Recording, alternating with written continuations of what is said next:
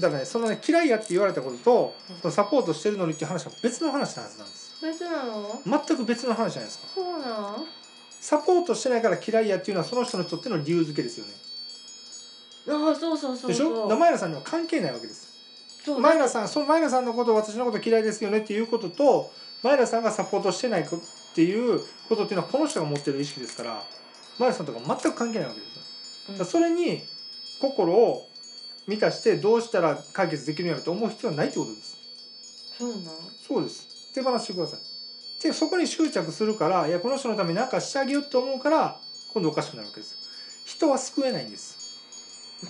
でも救われたいって思った人を救うことができるんです。いや、救われたいと思った人を救うことができるんです。私みたいにじゅんさんに救ってって言ってたら救ってくれるわけだから。そういうことです。たださっき言ったように、心の在り方のお金のブロックを外してくださいって言われた時に僕はできないっていうのはそれなんです。私がしなあかんからね。そうなんです。それのサポートは僕できるんです。嬉しい嬉しい。わかります？サポートはできるけども、私があじゃあ前田さんちょっとあの反応チューニングとか動作チューニングであのそのブロックを外しましょうみたいなことを言ってる人はおかしいわけですよ。絶対できないんですよ。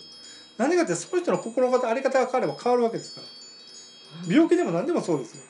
心もその人の心の在り方が治れば心も回るなんとか病気も治るわけですよ。そうなんや。そうです。分かってるようでまだ分かってないな私、うん、だからその人を救うとその人必要ないんです。その人にどうにかしてあげようってする必要ないんです。前田さんそれをしちゃうんです。しなくていいんです。しようとするからおかしくなるわけですね。あから回しようとするってことは、今度はマイラさんがその人に変わってほしいっていうイメージをずっと押し付けるわけやから、マイラさんの思いを生きろって言ってるわけですよ。そういやこうしたらあかんやろって言ってるってことは何かって言ったら、私の言う通りに生きなさいよって言ってるわけですよ。その人の主人公の人生やのに、マイラさんという脇役が文句言ってるわけですよ。おかしいですよね。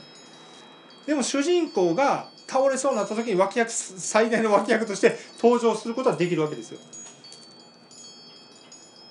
わかります？なんかわかるような気がしました。でしょ？はい。だからそこを手放さないとダメです。ああ、嫌い、あなたのこと嫌いな嫌いと思ってるでしょって言われた時に、いや思ってないですよって、なんでそう思うんですかって、私はその意識をブロックがあるわけ、何かね自分の意識を投影してるわけやから、うん、その意識を感謝に変えることは私はお手伝いできますよって。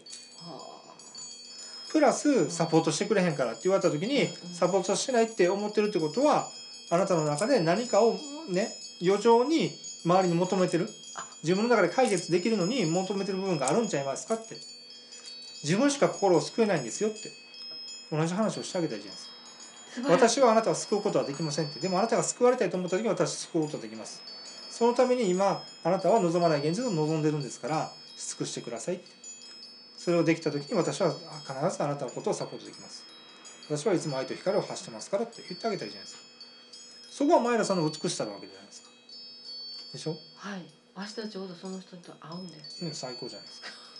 だから今日はもしかしたらこの状況を作ってたからね。そう、だってみんな遅れてくるって不思議ですよね。ねねでも途中で来て「あこんにちは」ってなったらおかしいわけなんでしょ。でもちゃんと状況できてる。じゃあそろそろ帰ります。え、もう帰った。えー、すごい。うん